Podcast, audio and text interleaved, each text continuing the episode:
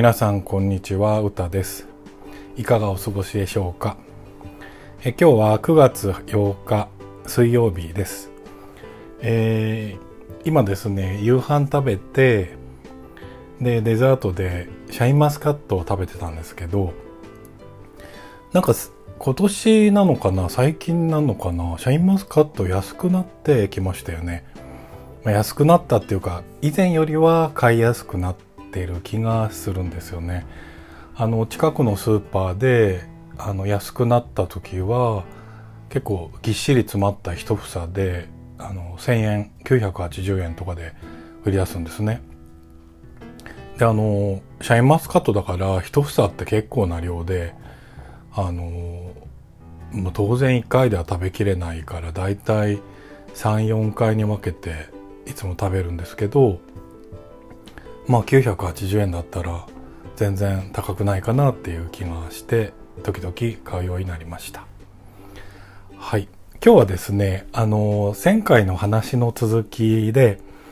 あの前回 OL3 人旅2015年から始まったってお話でえー、パタヤとバンコクの旅行を年末にしたというお話で、まあ、パタヤまでお話ししたんですけど今日はバンコクのお話をしたいかなと思います。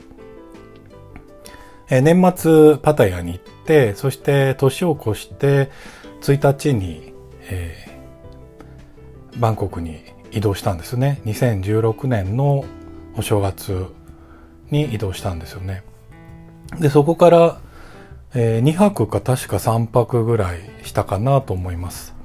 あの、年末年始の旅行はだいたいいつも4泊から5泊するので、まあこの時もパタヤ2泊、バンコク2泊か3泊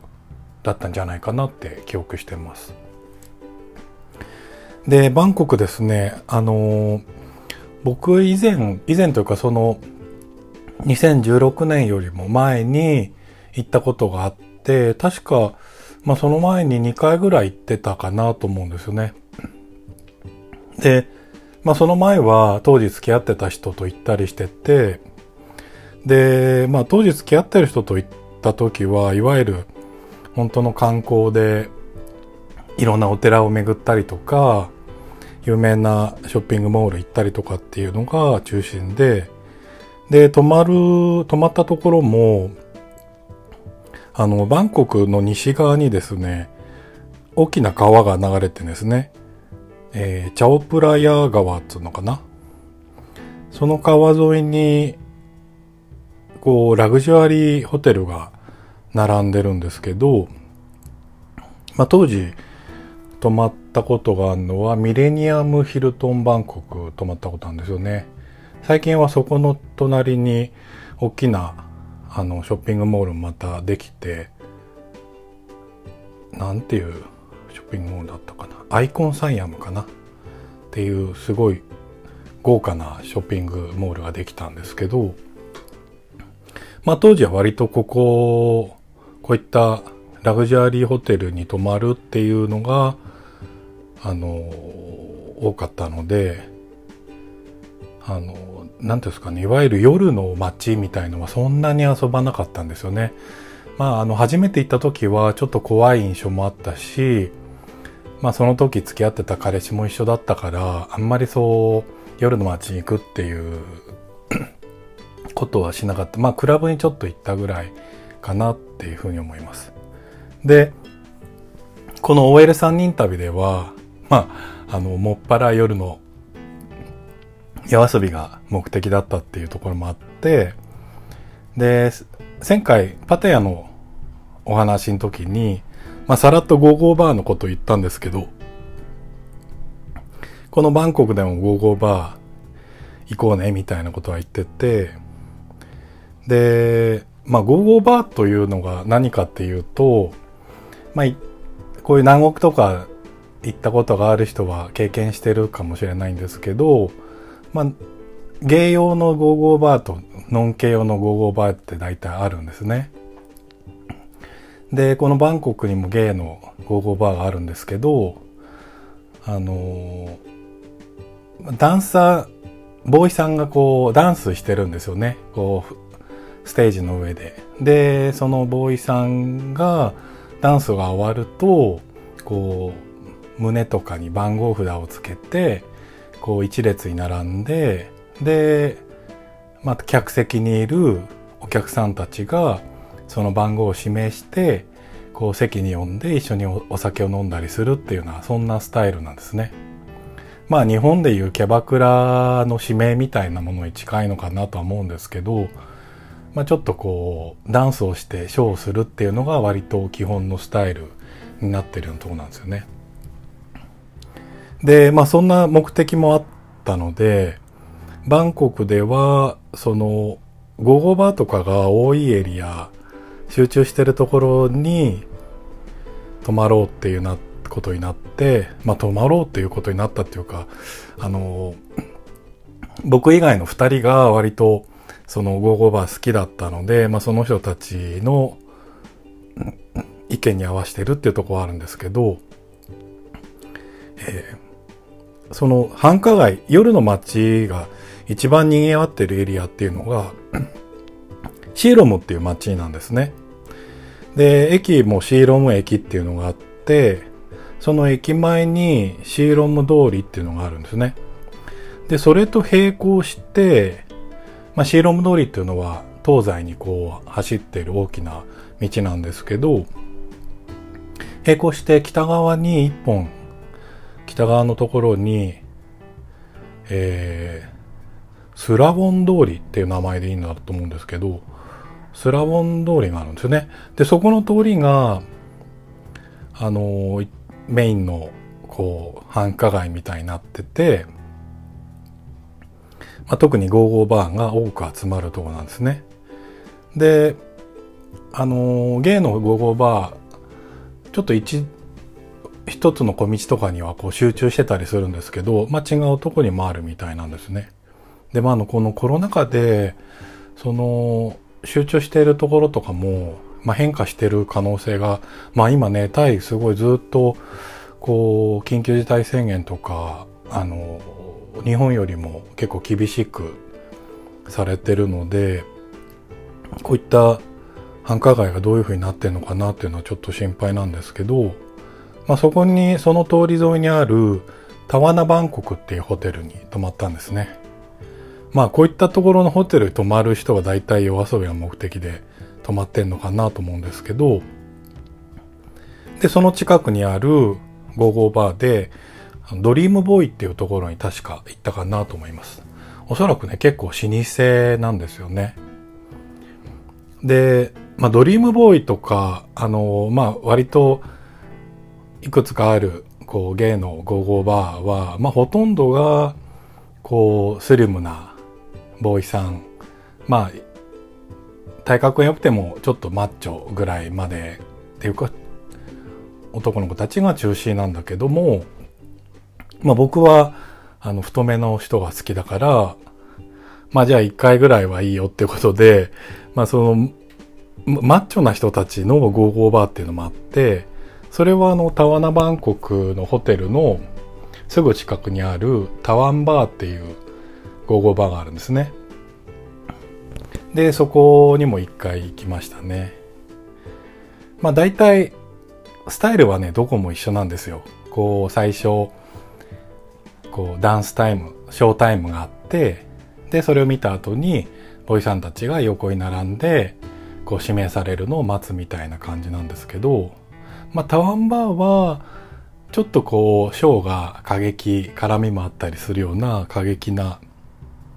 ショーだったかなっていうのがあります。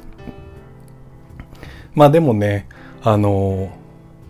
マッチョな人すごい好きってわけでもないので、で、まあどっちかっつったら僕はぽっちゃりしてる人が好きで、まあそういう人はね、こういうゴーゴーバーとかに現れないんですよ。まあどちらかって言ったら、あの、受付の人とかに目がいっちゃったりするぐらいなんですね。で、夜遊びというと、ゴーゴーバーも行ったけども、あとはクラブですよね。あのシロムの駅のすぐ近くの小道に、あの、まあ、ゲークラブがいくつかあるエリアがあるんですね。まあ、ゲート、あの、ノンケのクラブも混じってたかなと思うんですけど、まあ、そこにすごい有名な DJ ステーションっていうクラブがあって、まあ、大体ね、バンコク遊びに行ったことがあると、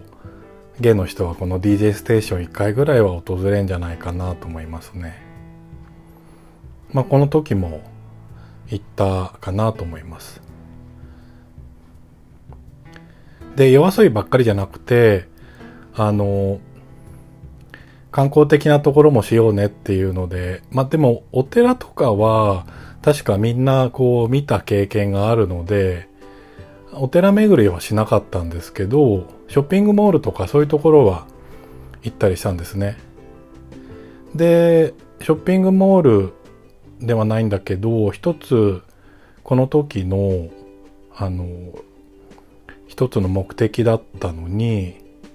ウィークエンドマーケット、まあ、週末のこう市場ですね。まあ、それをが開催されるところがあるんですよ。で、そこっていうのは、えー、チャットチャックっていう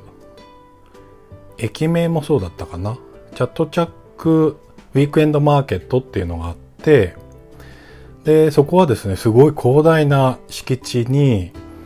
こう、たくさん、こう、店舗が連なってんですよね。まあ、イメージ、日本で言うと、まあ、こういったところはね、全く同じタイプのところって日本ではね、ないとは思うんだけど、見た感じのイメージだと、まあ、東京で言うとアメ横みたいな感じなんですよね。こう、まあ、屋根があるエリアが、あの、あって、そこの中ずっとバーって店が連なってて、まあ、屋根がないエリアもあったりはするんですよね。で、以前僕がこうバンコク行った時も、やっぱ有名な観光地なので、ここは行ってたんですけど、まあまた行こうよってことになって、で、かつですね、あの、行きたいお店があるんだっていう、まあ、大阪の友達が事前に調べてたお店があるんですね。で、そこがですね、大きいっていうえー、T シャツショップなんですよ。で、その大きい T シャツショップっていうのをめがけて行ったんですけど、まあ割とすぐ見つかったんですよね。その市場の中のメイン通りのところにあったので、割とすぐ見つかったんですけど、まあこの T シャツショップがすごいね、良かったんですよ。あのまあまずバンコクだからっていうのもあるんですけど、あの、とてもこう、安いんですね。で、T シャツといっても、こう、いろんな絵柄が描いてある T シャツというよりは、本当にこう、無印良品みたいな感じで、無地の T シャツなんですね。まあ、V ネックとか、クルーネックとか、あとタンクトップとかっていう形の違いはいくつかあるんですけど、基本的には無地で、で、一番安いのが大きいオリジナルっていうシリーズで、まあ、割と ペラペラな生地なんだけど、まあでもね、こう、すごい、着た、着こ、着心地がいいというか、体にちょうどこうフィットする感じが、あの、とてもこう、着心地がいいんですね。で、あの、まあ当時 V ネックが流行ってたっていうのもあって、まあその時は V ネックを買ったんですけど、あの5枚でいくらとか10枚でいくらとかっていうこうすごいこう安くて、まあ多分ね1枚ね100円200円ぐらいになるんですよねその10枚ぐらい買うと。でたくさん色があってすごいこうバリエーションがあるのでその中から自分の好きな色を、まあ、確かね最初買った時も10枚ぐらい思い切って買った記憶があるんですよね。まあでも安いから、あの、全然、あの、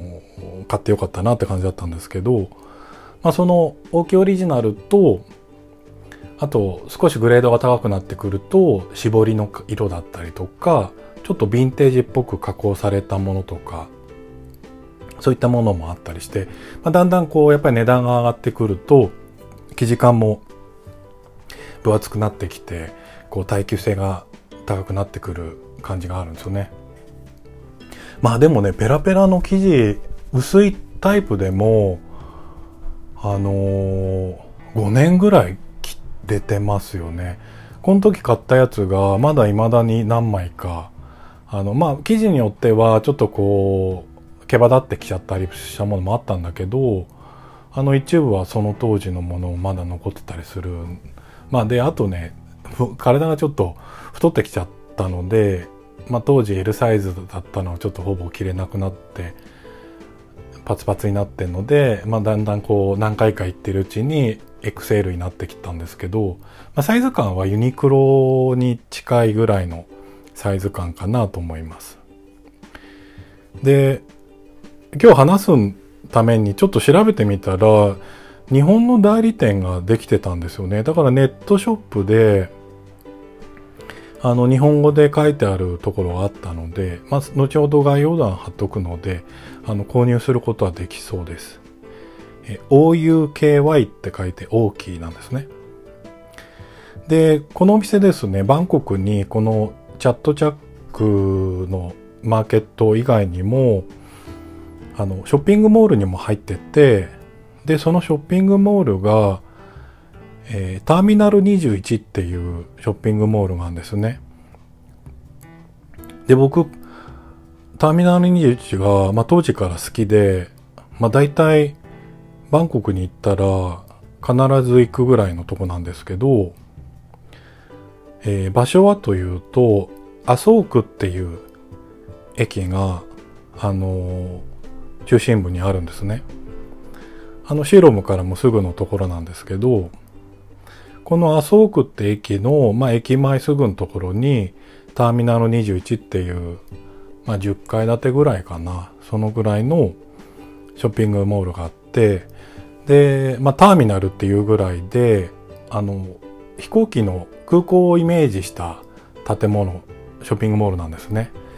で、マイフロアごとに、こう、国別になってて、東京もあるんですけど、その国のイメージの、こう、しつらになってるんですよ。まあ、あの、お店自体は特にその、国とは関係ないお店が並んでるんですけど、そのフロアのイメージが、その国のイメージになってって、まあ、あの、面白いとこですね。で、ターミナル21はおそらくこう、バンコクの人にとっては、こう遊びに行くショッピングモールって感じで、あんまりこう日用品を買いに行くとこっていうよりは、あの、デートとかに行って行って、あの、確かね、映画館も入ってたりするんですよね。で、あの、ラグジュアリーブランドっていう感じのお店はそんなないんだけども、あの、いろいろこう、用品店があったり、あの、いろんな雑貨があったりとかっていう、まあその中にこの大きいの、まあワンフロアの一角に大きい T シャツショップもあるんですね。で、お土産みたいなお店も並んでたりするんで、観光客も結構行く機会があるんじゃないかなと思うんですね。で、僕がここ好きな理由は、あの、一番好きなのは、フードコートなんですよ。あの、一番上の階だったと思うんですけど、フードコートがあって、まあ、バンコクに行った時は毎回このフードコートをめがけていく。まあ、その T シャツショップもあるからセットで、あの、大体行くんですけど、で、まあ、バンコク、まあ、タイのショッピングモールって大体大きなフードコートがあるんですね。まあ、日本だと、あの、アウトレットとかフードコートあったりすると思うんですけど、まあそれと大体似たような感じで、あの、真ん中の席のところで食べるんだけど、その周りにある飲食店から買ってきて、まあ何店舗かこう、またいで買ったりするってこともあるかなと思うんですね。で、バンコクのこの、バンコクのショッピングモールにある、あの、フードコートは、まあ大体2品3品こう買えるようになってて、まあ大体1つずつが割と小ぶりなんじゃないかなと思うんですよね。だから僕も行った時も、あの、カオマンガイ買ってあの練り物のスープ、まあ、バンコクタイ料理ってこうつみれみたいなああいったお魚とかの練り物結構メジャーだったりするので、まあ、それが入ったスープで、まあ、麺を入れ一緒に入れて卵麺だったりビーフンだったりとかっていう入れてで食べるんですけど、まあ、そういったスープものと、まあ、あとは時々こうサラダであのパパイヤサラダってあるんですよね。あの青パパイヤっていう、まあ、青い状態のパパイヤを千切りにしてあの薬味とかと一緒にでソースと一緒にこう木のボウルの中でちょっと叩いて味をなじませてあるサラダなんですけど、まあ、結構辛いので、まあ、結構つうかねタイ料理の中ではねかなり辛い部類に入ると思うんですよ。まあそのパパイヤサラダ自体がこう辛くして食べるっていうのが基本的な食べ方みたいなので普通に頼むとすんごい辛くてあの体の調子が悪い時はちょっとお腹下しちゃったりとかするんですねだからまあ調子がいい時に食べるようにしてるしあとはあの頼む時にちょっとこうマイルドにしてもらうように心がけてます。それとあとはあのフルーツジュースとかを一緒に買うことが多くて、まあ、フルーツジュースも、まあ、決まったスイカとかパパイヤとかあのマンゴーとかそういうのジューサーにかけてくれるっていうのもあるんだけど自分でこうこのフルーツとこのフルーツを混ぜてとかっていうことも選んだりできるんですね。まあ、そういうのも面白くて、まあ、なかなか日本じゃ味わえないのでよくそこでフルーツジュース飲んだりしますね。まあ、で買い方があのどこのショッピングモール行っても大体同じなんですけどプリペイドカードをこういう受付で買ってそこに入金した状態でこう各店舗で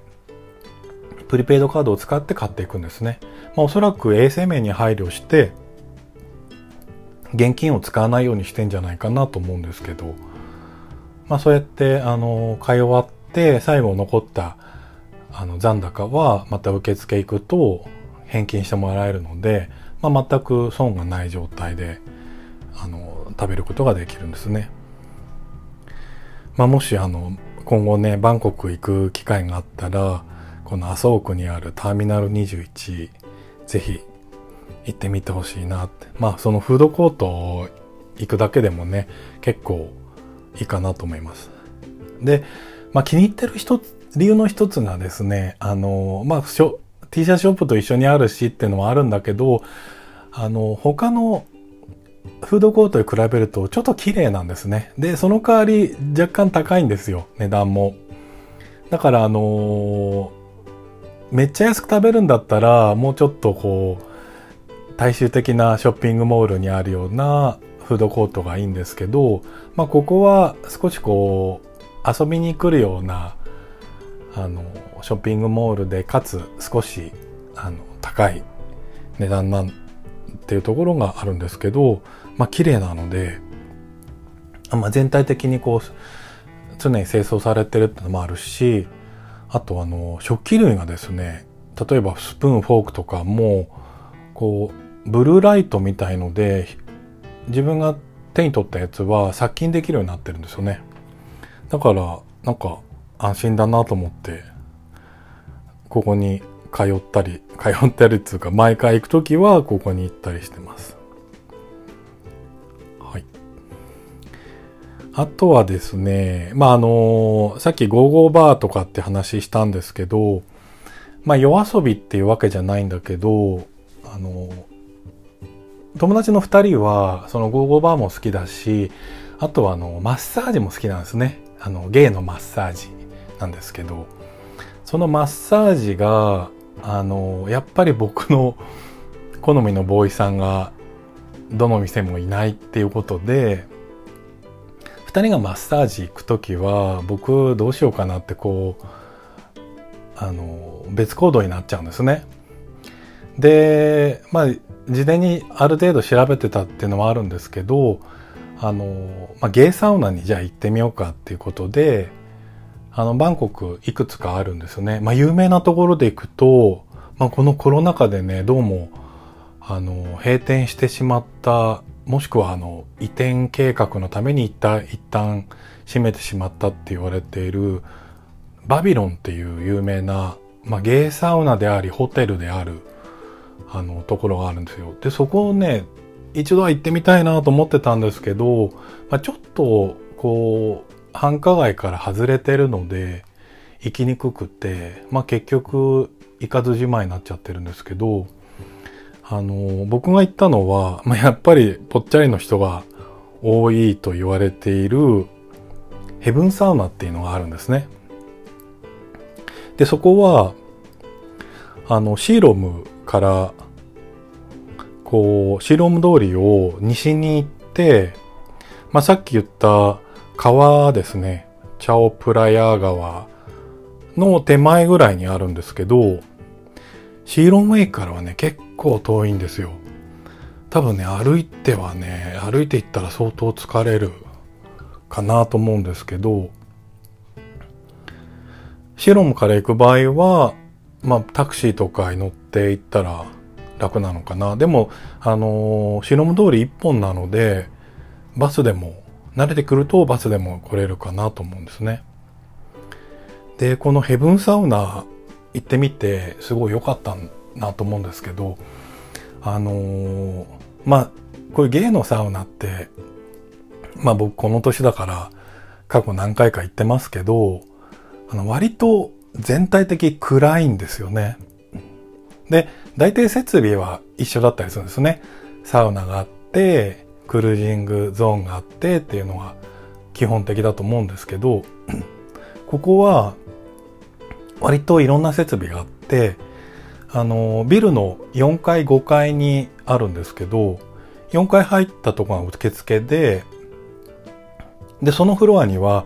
あの、ロッカーがあって着替えるとこがあって、それでそこに、あの、カフェ、まあ、ちょっとこう軽食もできるようなカフェがあって、そして小さなジムもあるんですね。あの、やっぱりこう、ガタイ系のサウナなので、あの、鍛えることもできて、できるんですよ。あの、フリーウェイトがあって、マシンジムもいくつかあって、まああんまりね、ランニングマシンとかは、まああったかもしれないんだけど、あんまり数はなかったかなと思うんですね。で、そのフロアの真ん中ぐらいに、確か螺旋階段があって、その階段を登ると、クルージングゾーンなんですよ。まあ、クルージングゾーンは、こうちょっとあの、迷路っぽい通路があって、あの、個室がいくつか並んでて、で、ちょっと薄暗くなってるんですよね。で、クルージングゾーン抜けると、その、あの、ビル、ビル自体が5階ぐらいまでしかなくて、多分ね、屋上みたいなところになるんですけど、あの、外空間があるんですね。で、その外空間にサウナと、えー、外にはジャグジーと、あの、テラス席みたいなってこう、サマーベッドが並んでて、パラソルもあって、で、そのサウナの脇にシャワールームがあってみたいな感じで、そういったゾーンがね、外に面してて、とてもこう、リゾート感があるんですね。まあ、なので、あのー、すごいこう、ゲイサウナっていうと、すごい暗い雰囲気があるんだけど、僕はちょっとそこはね、すご全然違う雰囲気だなって。あの、バビレン、バビロンもプールがあったりするので、あの、すごい明るい雰囲気なのかなとは思うんですけど、まあそこみたいな感じなのかな。やっぱりこう、外に面してて、まあ外に面してるけど、ちゃんと周りからは視界がちゃんと遮られてたかなと思うんですけどね。まあそこに行きました。まあ当時ね、あの、そこで知り合った人がいて、あの、17歳も下の20代、まあ当時20代で、まだ今もね、28だか9なんですけど、まあその子と知り合って少しここ、そこで滞在したんですけど、まあ縁があってね、こう LINE とかも当時、あの、その子も使ってたので、連絡先交換して、やりとりも、帰国後もやりとりして、まあ、その後バンコクに行ったらその人と会ったりするってことはあのこれまで何回かあったんですよね。まあいいきっかあの出会いだったかなと思います。はい。まあそんな感じであの OL3 人旅の初回はパタヤバンコクという旅であの夜遊びメインの旅をスタートしたんですね。あのまあその後毎年基本的には年末年始にその3人で行くんですけど、まあ、年末年始以外も行く機会があったりして、あの当然国によっては夜遊びをするけども国によっては